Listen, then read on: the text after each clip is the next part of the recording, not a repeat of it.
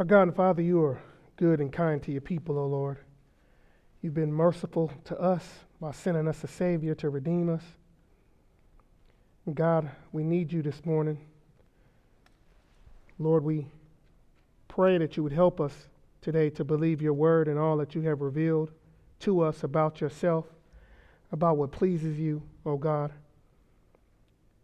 Lord, uh, all of us suffer from the same dilemma that you have commanded us, O oh God, to glorify you, to worship you in spirit and in truth, to love you with all of our heart, mind, soul, and strength. And God, because of the sinfulness that is in us, it is impossible for us to do that apart from your Holy Spirit. So, God, we beg of you this morning to be with us. Help us, O oh Lord. In your holy name we pray. Amen. All right, so we are on lesson eight. Lesson eight of this Core Seminar. Oh, I have a typo. supposed to be a space between there. Sorry about that. It says, How do I know God exists? So I apologize for that. Um, we're on lesson eight of um, this, co- this uh, Sunday school.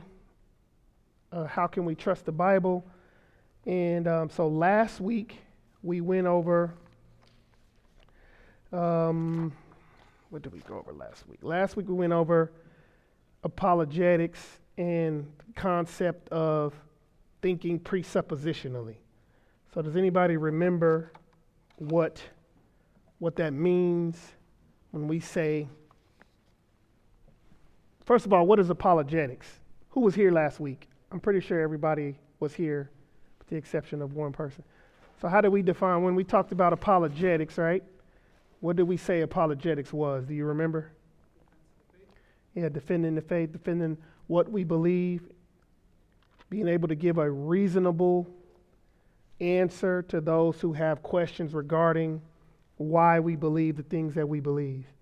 Um, okay, and then we talked about two major, the two biggest streams of apologetics. Do you remember what these were? Yeah, evidential and presuppositional. There are others. Uh, somebody brought up one like classical, but we didn't get into that because that's not positions that average people hold. So does um anybody remember the difference between evidential and presuppositional?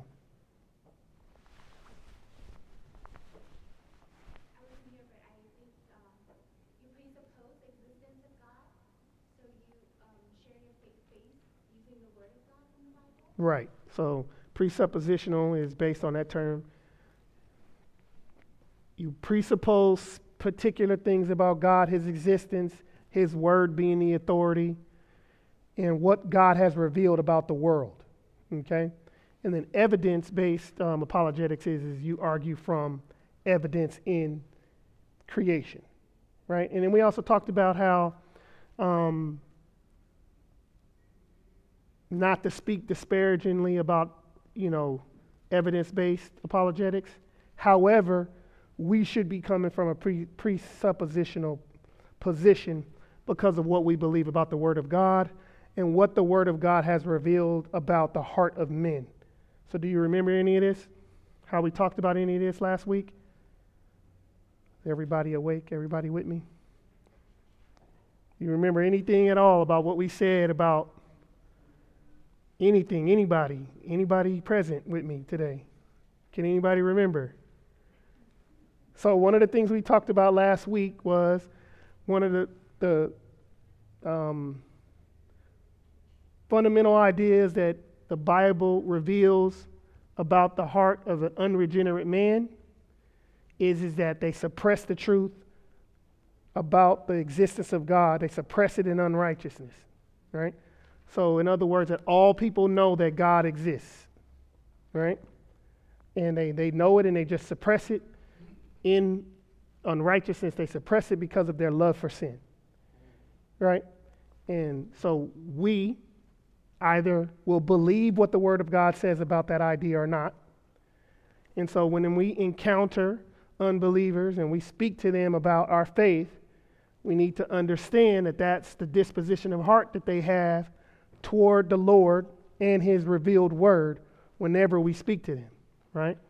And since that's the case, unless the Holy Spirit converts a man and changes his heart, there's nothing that you and I can do to cause them. There's no argument. There's no piece of evidence that any of us will ever be able to bring to bear on a man's conscience that will cause them to just believe God because of the right evidence, right? So salvation is not a intellectual problem. It's a moral problem. It's a problem of the heart. That's why you can never be able, that's why you and I will never be able, apart from the Spirit of God, to be able to can argue a person into Christianity. Amen? And praise God, because the same thing is true the opposite way. You can't be argued out of it either. Right? So that's what we talked about last week. And that for that reason, if we are going to defend the faith, we should never leave the Bible out of the conversation. Right? Um, we go in admitting our presupposition and admitting that our foundation is the Word of God. Amen? And so today we're going to continue that concept. If you have one of the handouts, do you have a handout? Does everybody have a handout? Okay. So that's where we're going to go to. Turn your Bibles to Genesis 1 1 if you have them. So our key themes today is, is that God is the only eternal being and God's existence makes sense out of the entire universe. So we'll be coming out of Genesis 1 1, Exodus chapter 3, verses 13 through 15, and then John 18, 1 through 6. So we'll talk about the difference. Again, we'll kind of go over more about the difference between presuppositional and evidential approach to um, apologetics as well. So, since the Bible presupposes the existence of God, the writers of the Bible do not seek to prove God's existence. Right? So in Genesis 1 1, the Word of God says, In the beginning was the Word.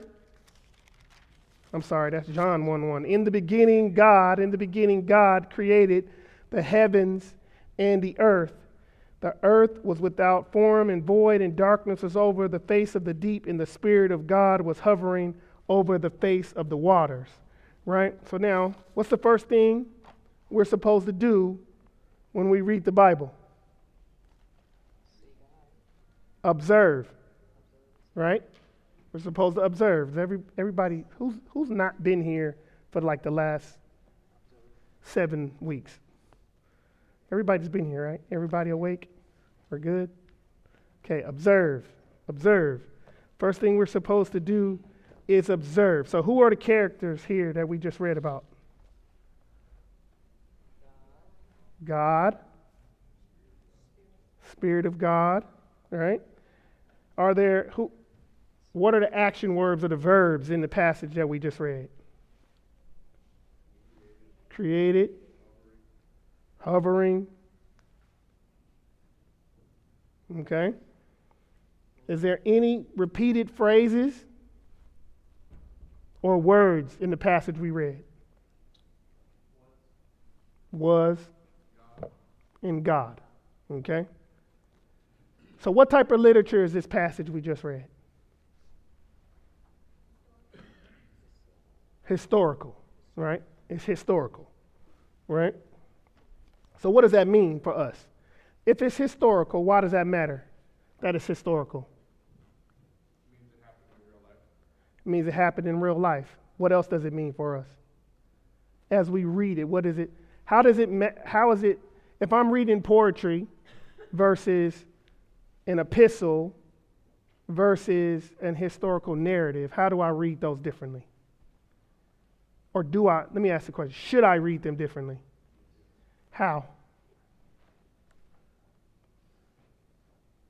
How do you read them differently?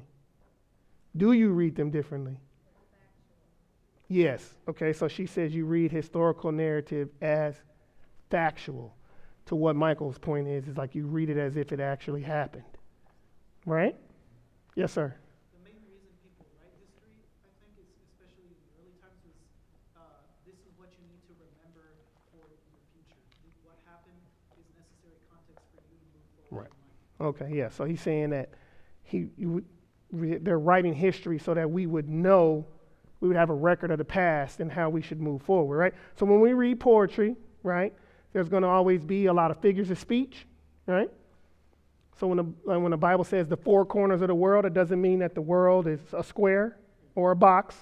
How do you know that? Because you're reading poetry, right? You should read poetry the way poetry is intended to be read. You should read an epistle the way an epistle is intended to be read. And you should read narrative the way a narrative is intended to be read. Now, I know this all sounds redundant, okay? But you need to pound these things into your head so that when you interpret your Bible and you're talking to people who don't read the Bible very much, you can explain how it is that you're coming to the conclusions that you're coming to and why you believe the things that you believe. Amen? Okay? So, oftentimes we say that apologetics is so that we can defend the faith and answer questions that unbelievers have of us. But one of the other benefits of apologetics is for the believer as well. Okay? So that we can have confidence in the things that we believe and know for certain that they are true. Does that make sense to you? Okay? So apologetics not only helps us defend the faith, but it's also helpful to us as well. Right? So in this passage, are there, are there we didn't use any fig, was there I'm sorry, is there any figures of speech used? There any figures of speech used?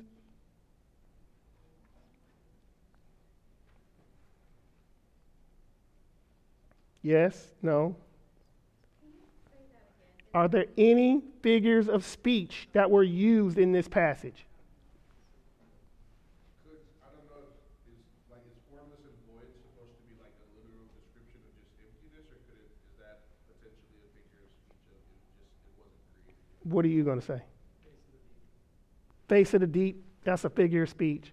Heavens and earth is a figure of speech. Right? Well, okay. Heavens and earth is literal, but it's also it also means everything in between.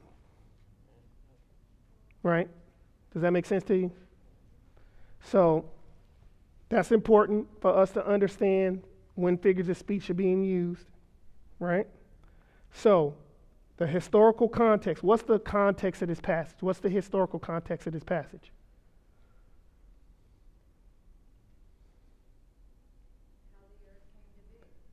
Yes, that's what it's talking about. But what? Yes, that's that is a an answer to a, a different question.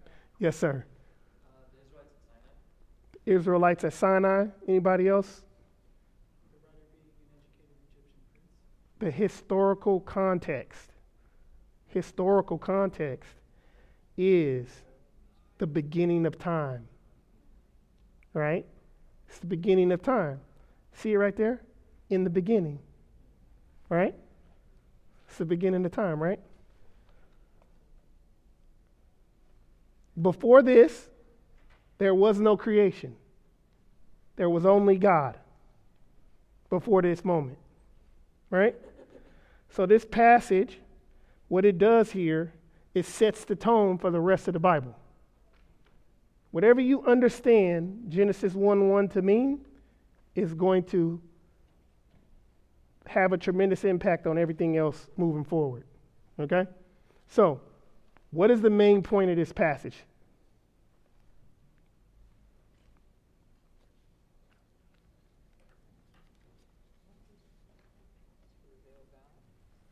To reveal God. Ladies first. I'm sorry, John. to give the historical documentation of God creating Okay, yep. The document, uh, God created the universe. Yeah, God was in the beginning. So when we say God is in the beginning, God was in the beginning, what we mean is, is that God is eternal. He existed before time existed. And this verse is showing us that A, that God is uh, existed before time, God is eternal, and that God is creator of everything. Right? So this passage tells us that God existed before time existed. God existed before creation, right? And so there's many other passages in the Bible that confirm that idea. We'll get into those a little later. And what this means for us then is that two things about God. He's eternal and he's self-existent. Right? Those two things are true based on this passage. He's eternal, he's self-existent, and God is creator. So now, God existed before time existed. He created the universe. That means he sits outside of time. He exists outside of time. And he created time as part of the universe. Right? Yes, sir.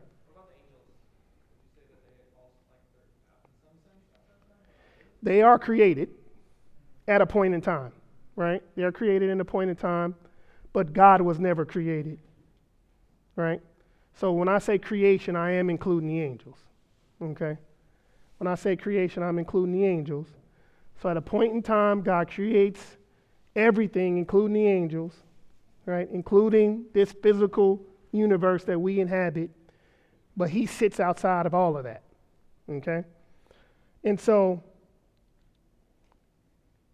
what that mean that means some whenever you read anything in the bible okay there are some um, fundamental truths about the lord that you need to always be carrying with you right whenever you read any passage of scripture and one of those is that he's eternal and that he's creator right so that's supposed to frame every interpretation of scripture that you have Right? So remember we talked about this a couple weeks ago when we said that the easier, clearer passages of Scripture are supposed to help you um, interpret the harder passages of Scripture.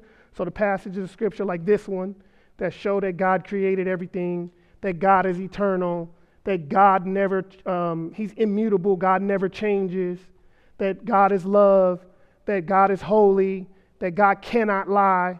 Those are very easy passages of scripture for you to understand. Amen? Like you literally have to do work to misunderstand some of those, those passages of scripture. So all of those passages of scripture are supposed to create a, fr- a hermeneutical or interpretive framework for how you read everything else. Right? So when you get to other passages of scripture that say something like, the Lord relented, or the Lord regretted making man, I, right away I can know it can't mean a few things. Yes, ma'am. Genesis first, and then I understand John first, in the beginning, what, uh, the God and Jesus and the Holy Spirit, guy and girl. Then wherever you go born again, are his child. Then we are eternal life. So this is the begotten Son, sending us people live, live in them. I'm sorry, what, right? I'm sorry, what was the question again? Genesis, Genesis first, Yes, God made the earth, right? correct. We trust the word. John first. For John first in the beginning Uh, was Jesus, God, Holy Spirit. Okay, forget about that. Yeah, we're gonna we're gonna talk about John one one, John chapter one. We'll get to that. Yeah, we'll talk about all of that. Yeah. So hopefully, if you if I don't answer that question, come back and and ask me, and we'll we'll get to that. So next, we're going to Genesis chapter three. Genesis, or I'm sorry, Exodus. Exodus chapter three. Exodus chapter three.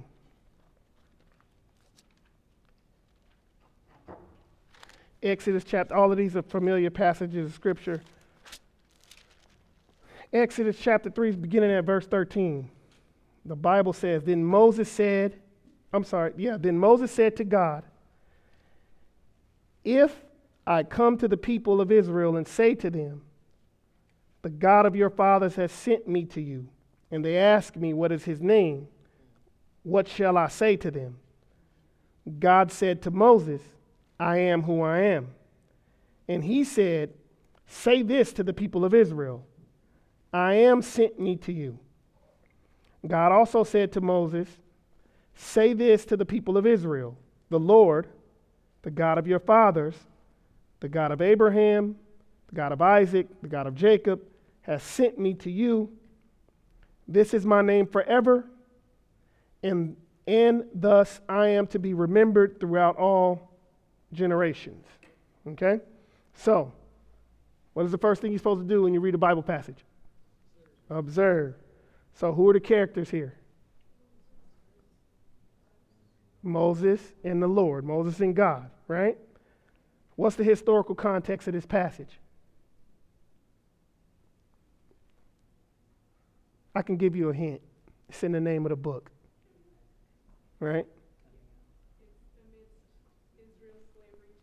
Right, they're in slavery. Israelites were in slavery in Egypt, and this is the story of how God frees them from slavery in Egypt. So Moses was, at this point in the story, he was about to go to Egypt, right? And, and then from that point, bring him into the promised land. Okay, are there any figures of speech used in this passage? Any, any um, figures of speech?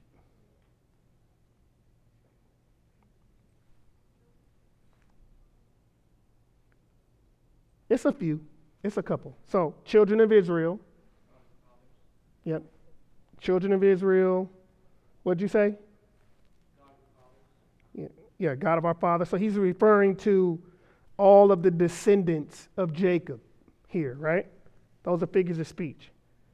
So he's not only merely talking about the immediate descendants of Jacob, but anybody that is in that bloodline.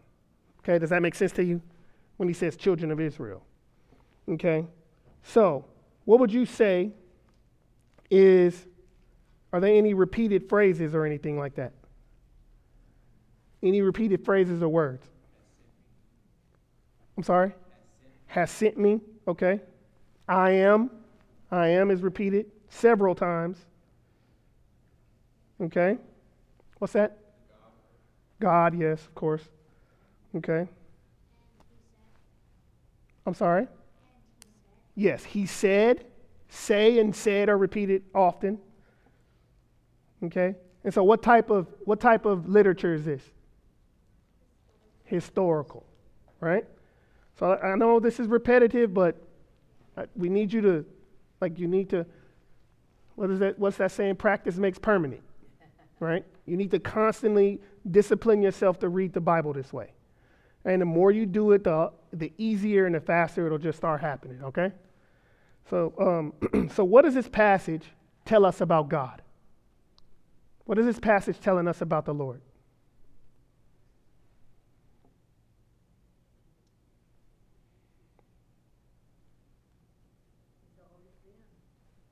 Show me where you show me exactly where you see that.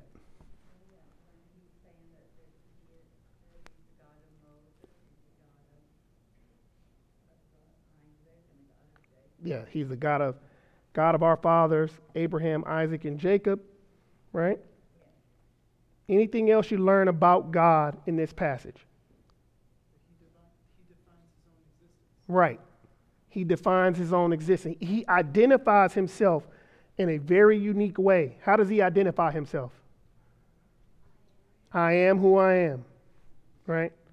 So God is referring to himself as the God of Abraham, Isaac, and Jacob. And God, because he had, remember, before this point in the story, he had promised all three of these men that he would build up their offspring into this great nation, which becomes the nation of Israel. And God is also confirming that his name stands forever. We just read that in verse 15, right? This is my name forever, and thus I am to be remembered throughout all the generations. This is how you and I and every person that's a believer is supposed to remember the Lord. I am that I am. Okay? This self existent God who exists outside of time, who's independent He does not need any of us for existence in any way whatsoever. He is who He is. Okay, that's how you are to think of God. Yes, ma'am. Yeah, you had your hand up. Oh, I'm sorry. Okay. Yes.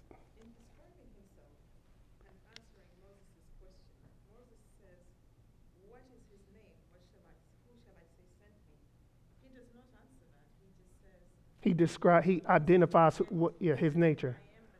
Yeah. I think another way that that that could be interpreted is, if I remember correctly, is, is that I will be who I will be, which is the same idea, right? So instead of what Miss Bonnie says is, that instead of actually answering him with a name, he describes who he is, right? Or what his character and nature is like, and that's how we ought to remember the Lord. Okay. So, are there any other passages that you can think of that's related to this passage? where God describes himself as I am that I am. Yes. John 8, Jesus says before Abraham was, I am. Yep, that's John 8:58. John 8:58 Jesus says before Abraham was, I am. He uses God's covenant name, he takes it upon himself. Also, uh, John 18. John 18, we'll turn, we'll turn there to John 18.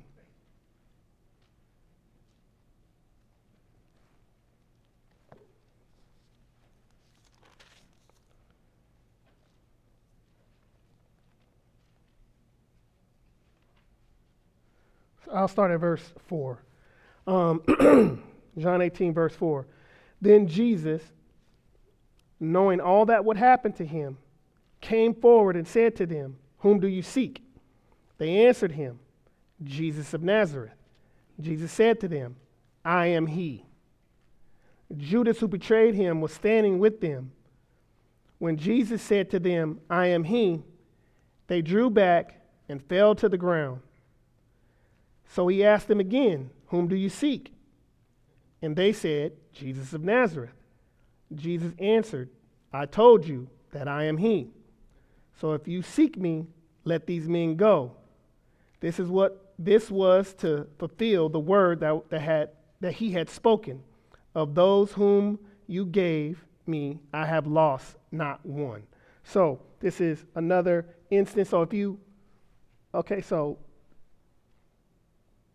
in Greek, in this passage, the he is not there. Where you see in verses uh, 5, where he says, I am he, in Greek, it's not there.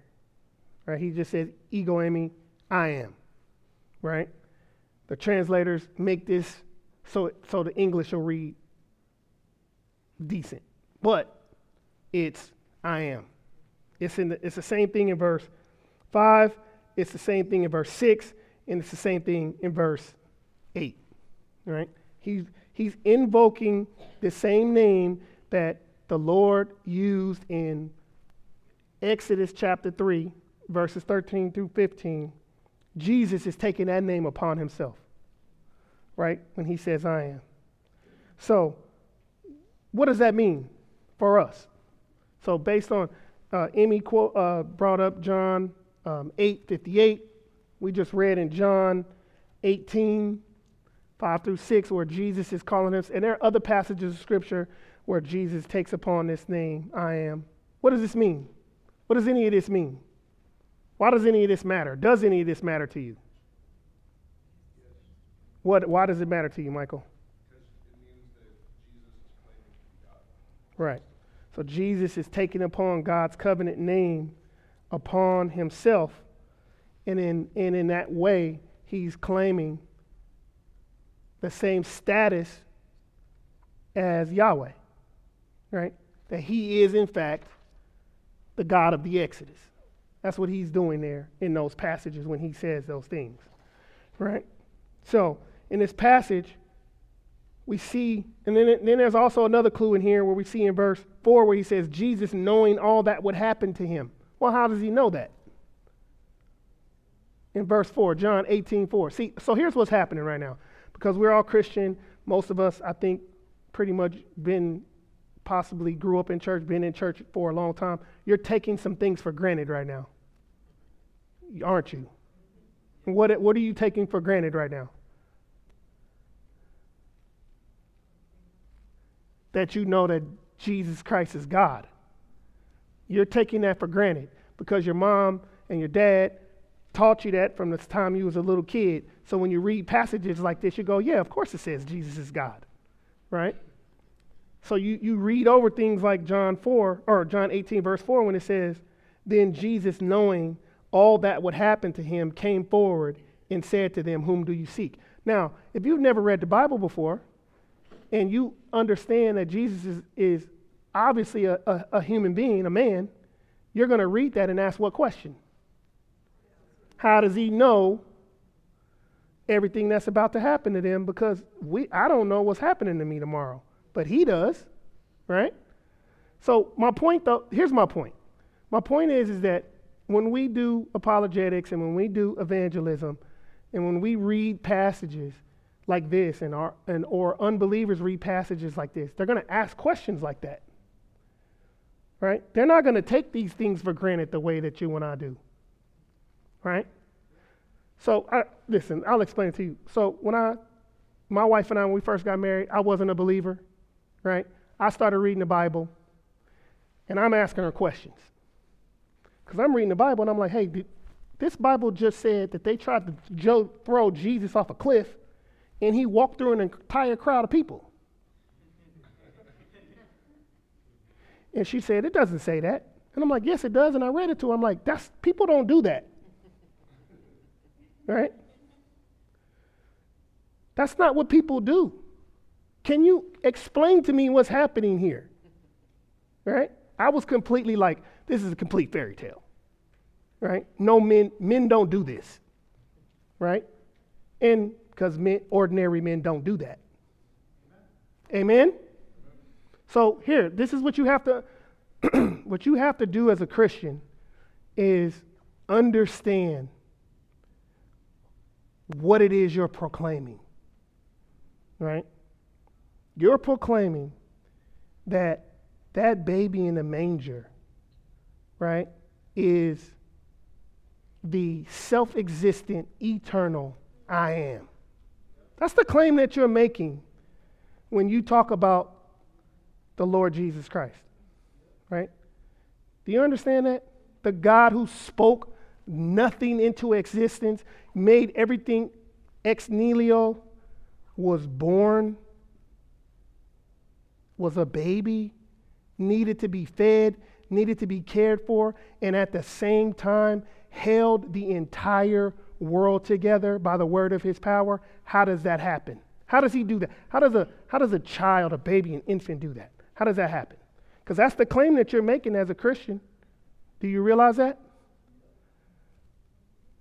So, if you're not a believer, that's going to sound incredible to you. Is it not? All I'm saying is, is that don't lose the you we lose the wonder and the majesty of some of the things that we're claiming because we become too familiar with them. Right? Do you understand? Like don't don't become familiar with these things in, in that way where you start to this is glo- this is a glorious gospel that we have. Right? it, it is a glorious gospel. And we just we can't lose that sense of awe and, and of wonder that we're supposed to have when we read things like this. Amen? Okay. So, this is who Jesus is claiming to be. Okay? And so the Israelites, they believed in God, the God of Abraham and Isaac and Jacob. And so this was their, prepos- their presupposition, right, about who God is. Their worldview had already informed um, their ability to believe certain things. Because if God could create everything out of nothing, then it's nothing for you to believe that, you know, somebody could walk on water or raise a person from the dead. Or so this is why I said earlier it's so important for you to understand Genesis 1 1, right? If Genesis 1 1 is true, right, that God can create literally the entire universe out of nothing, right? Then believing that he can raise a man from the dead is easy, right? Believing he can raise a man from the dead is easy. Right? Understanding that Christ is God, understanding that Christ is the I am, the self existent, eternal I am. He is understanding that he is both truly man and truly God, right? When you understand that, everything else that he's claiming becomes easy then. To believe that God walked on water is not that difficult because he controls all of the he controls all of nature. Right? If he could bring nature out of nothing, then surely he can control it. Amen? He can suspend the laws of nature if he's the creator of nature. Right? This is why once we understand these fundamental things, these other things become easy. Right? So, all of that to say that God presupposes, when he, when he inspires holy men to write the Bible, he presupposes his existence from the very beginning of Scripture. In Genesis 1 1, he doesn't argue for his existence, he just states that it is. Right? So, the evidences to support God's existence are there, but they should not be what we depend on to convince anybody. Does that make sense to you? So we should trust the word of God, trust what God has said as it as the authority, and then we use evidence to support those things, but never as the authority and as the foundation for any kind of apologetics or any kind of evidence that we bring. Does that make sense to you? Okay. So, um, John 18. Let's go to John 18 again. I'm going to read verses. Actually, I did. I read 1 through 6 already. Um, so here we see that uh, God refers to himself as the I am. Again, this is another historical narrative. So, the main point of this passage here is that Jesus revealed his identity to all the people present in John 18. And he claimed that he was I am. He claimed that he's equal with God by using the same name. And so, what does this passage then tell us about God? What does it tell us about the Lord Jesus Christ? What does it tell us about the Holy Spirit? What does it tell us about any one of those three persons? Or, or all of those three persons? We just read John 18, 1 through 6. Right? So, what does that tell us about the Lord Jesus Christ? Yeah, he's, he's the Lord. He's I am. What does it tell us about? Does it tell us anything else about him?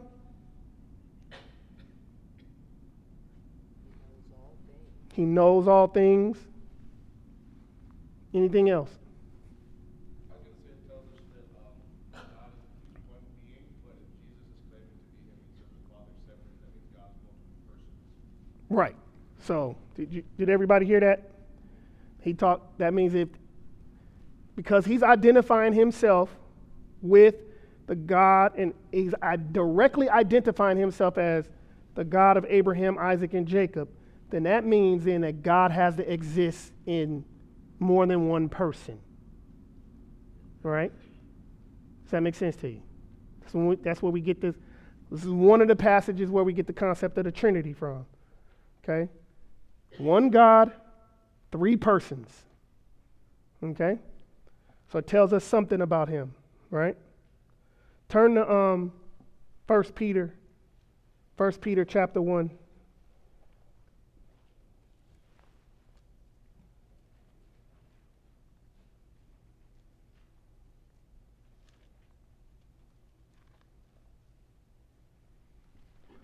First Peter chapter 1, starting at verse 20.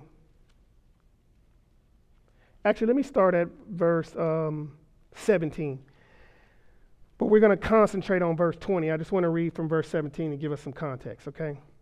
And if you call on him as Father, who judges impartially according to each one's deeds, conduct yourselves with fear throughout the time of your exile knowing that you were ransomed from the futile ways inherited from your forefathers, not with perishable things such as silver or gold, but with the precious blood of Christ, that like that of a lamb without blemish or spot. And here's the verse we want to concentrate on. He was foreknown before the foundation of the world, but was made manifest in the last times for the sake of you. Right? So, God, before creation,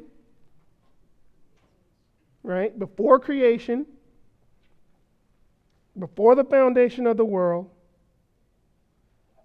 had a plan to redeem mankind. Right? Again, we see another piece of evidence here where the Lord Jesus Christ is known prior to creation. Right? Again, it speaks to his deity, speaks to his eternality. It speaks to when, when the Bible says, in the beginning, God, that Christ was there. Right? The Son was there. So, and so God, He had this plan to redeem mankind. It was proposed before the foundation, before the creation of the world, and it was fulfilled in what Jesus Christ did when He went to the cross in the fullness of time, is what Galatians says. Right? So, this plan to redeem mankind from the fall was already put in place prior to time, before time began. This is what this passage is, is claiming here. And it again, it speaks to the eternal nature of the Son, it speaks to the eternal nature of our salvation, and it speaks to the eternal nature of redemption, the plan of redemption. Do you see that? Do you see how God had a plan to save you and I before the creation of the world? Before time began, He had a plan to save you and I. So we talked a bit about this in our D group on Friday. When we talk about God, we should never disconnect his attributes from one another, right? God is an eternal God, but God is also holy. He's also, God is love, God is righteous, God is just, which means that his justice is eternal, his righteousness is eternal, his love is eternal right? So all of these things should never be thought of in separate silos, but all working together, right? We should consider all of these things together. So when we think about God being eternal and we think about Him existing independent of creation, right? Because that's just who He is by nature, and we think about the fact that He is a redeemer, we have to tie that together with His attributes of being eternal, being immutable, being um, ever, the everlasting God who is and who will always be. Right? So, any questions so far? No questions. All right. So, if you're on your handouts, right, we're going to go to the section that says applying God's word. Okay.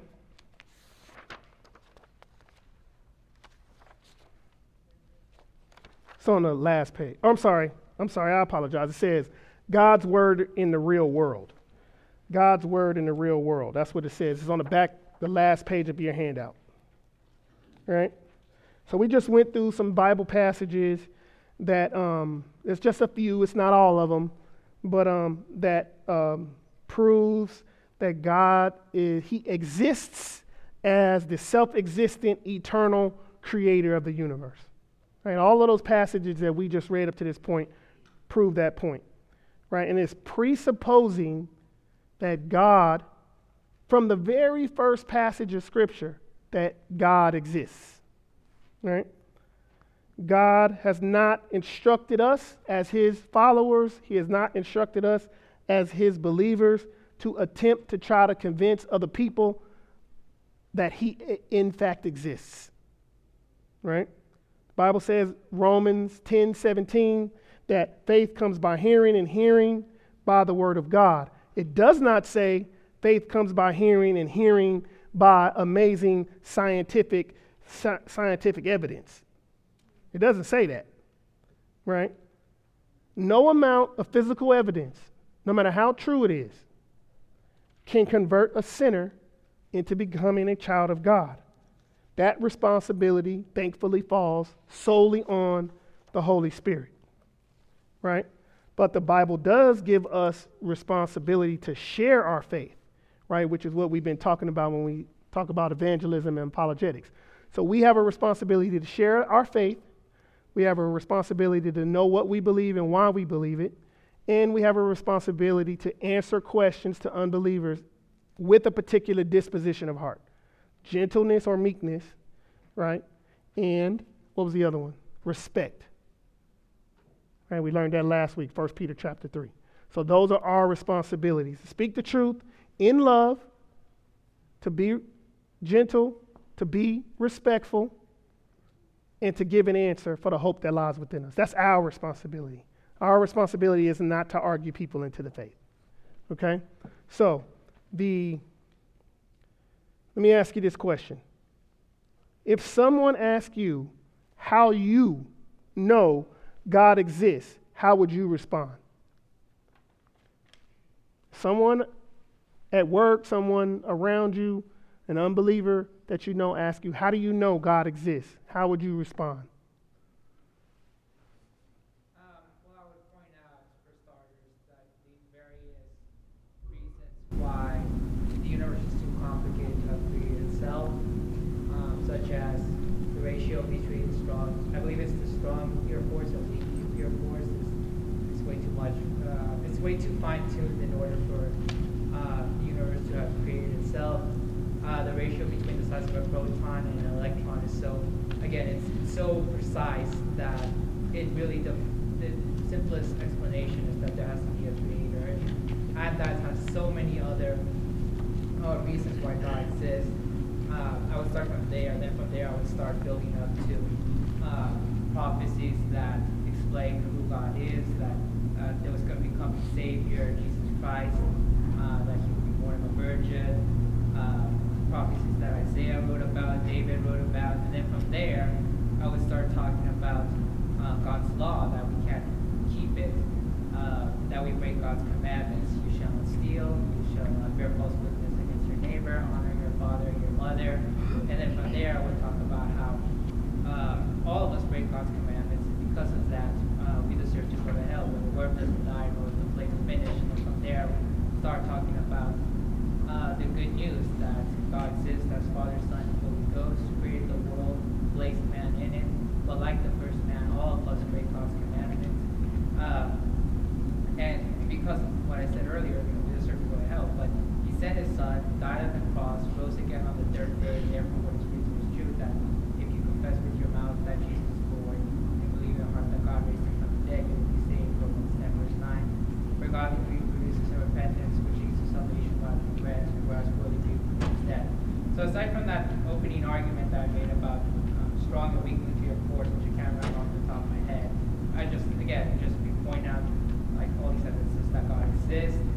And I would do that not so that not because that in and of itself would save the person, but because I believe that uh, I want to remove the stumbling block, so to speak, and I want to let them know that that if they're rejecting God, it's not because there isn't any evidence. There is evidence. It's because of other reasons, because it might be because of sin or, or other reasons and so Okay, thank you, brother.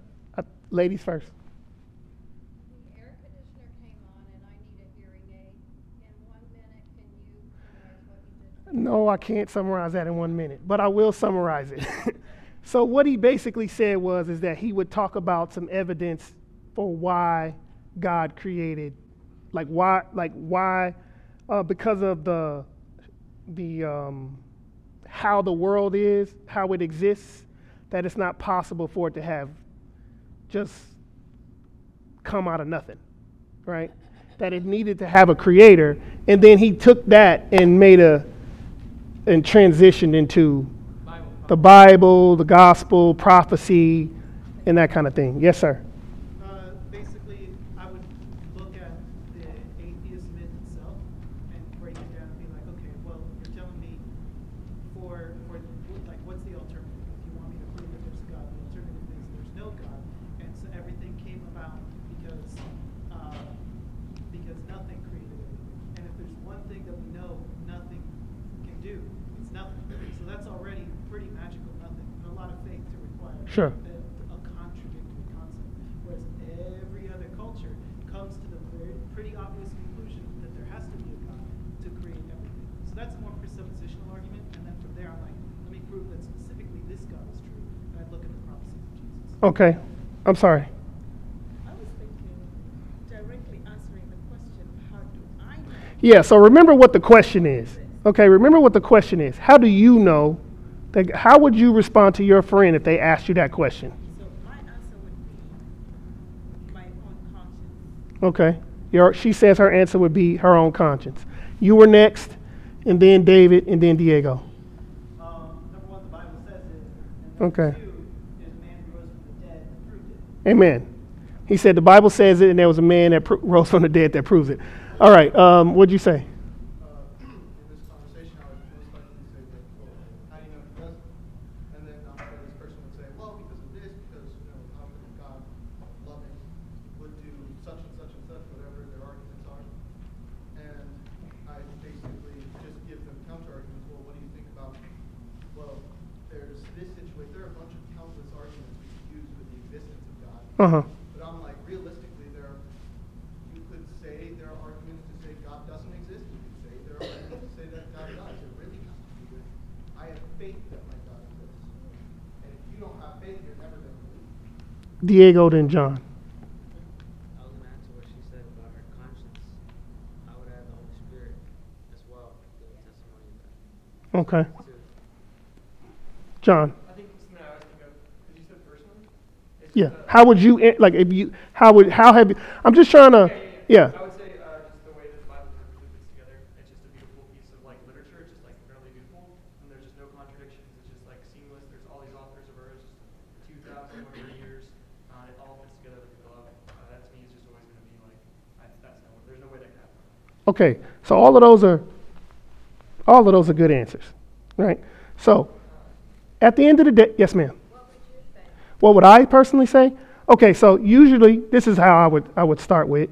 I would start with I would ask them like I would try to figure out what they believe because if you're not a Christian, if you're like an atheist or something, you're going to have a miserable time explaining all this evil in the world and how it's getting rectified. Right?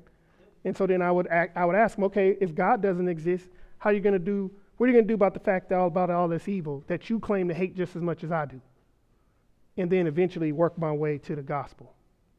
Right? Because I just believe that God is just.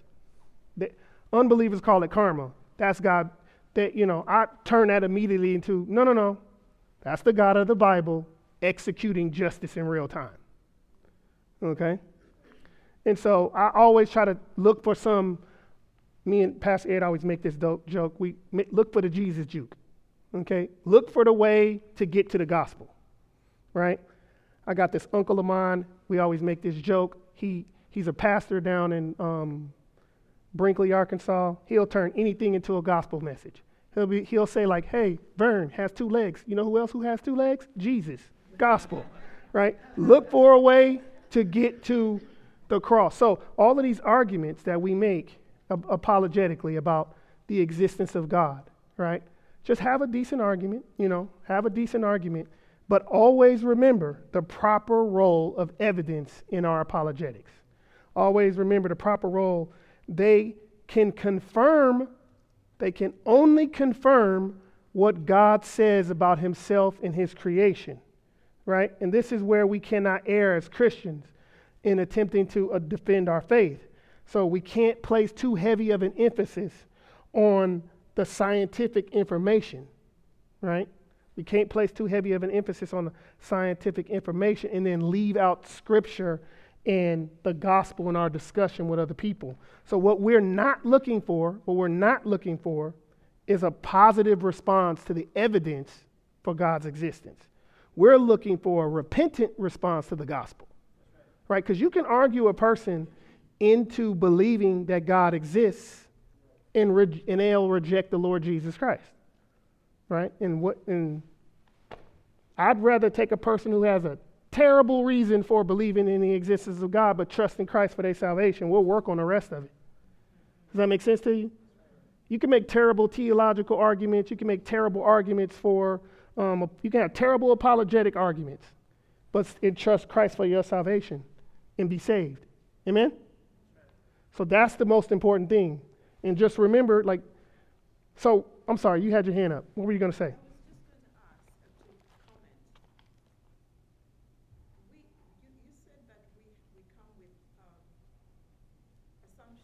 Yes.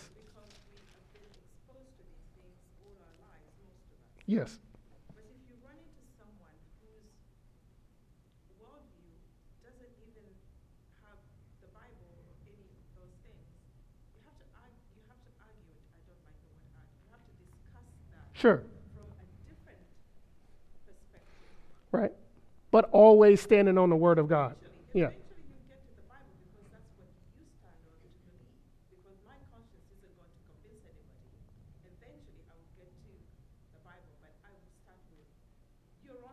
because the Bible tells us that eternity is in our hearts. Right. So that's the point that I'm trying to make. So that's a presuppos. What you're doing is you're making a presupposition when you just said that. Okay. You're making a presupposition when you said that eternity is stamped on the heart of every human being. Okay. That concept is a biblical concept. Okay. That's where that's where you get in Romans 1:20, where he says, uh, you know, um, that um, uh, Romans 1:20, Romans 1:20. For his invisible attributes, his invisible attributes are clear to every man. Invisible attributes are clear, namely his eternal power and divine wisdom are clear to every person. God has shown it to them, and they are therefore without excuse. Right? That is the presupposition that you can take to every discussion that you have with an unbeliever. So no matter what they're talking about, if they're an unbeliever, you know for certain that they're suppressing the truth of God. They know that God exists, not a God, Yahweh. That's the claim that the Bible's making, right? Right? Psalm 19, the heavens declare the glory of God, the skies above proclaim his handiwork. Day, day by day they pour forth speech. Like everybody knows that the Lord exists and they're suppressing that knowledge, right? But that knowledge eh, that creation brings forth does not have the ability to bring us to salvation. Only the gospel can do that. But what that does let us know is, is that those people, they know they have the law written on their hearts. They've sinned against God. They owe him obedience as, as their creator, as his, as their create, as his creation. They, they know when they've done wrong, and you have a remedy to their, to their ailing consciences in the gospel. Right? And that's what you're trying to do when you, when you witness to people. You're not trying to win the argument, right?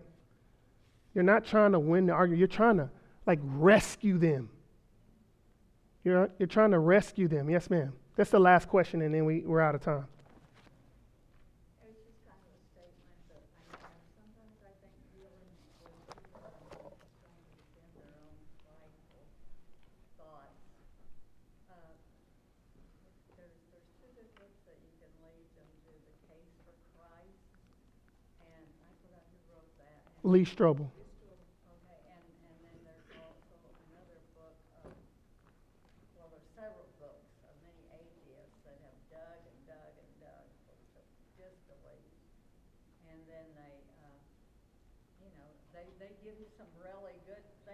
think about. Sure. They've so hard for their disbelief that they have become some of the best Christians.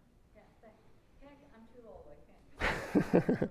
she just recommended some, some I do remember that, to, to, for people to go look for that, you know, there's movies about it. Sure.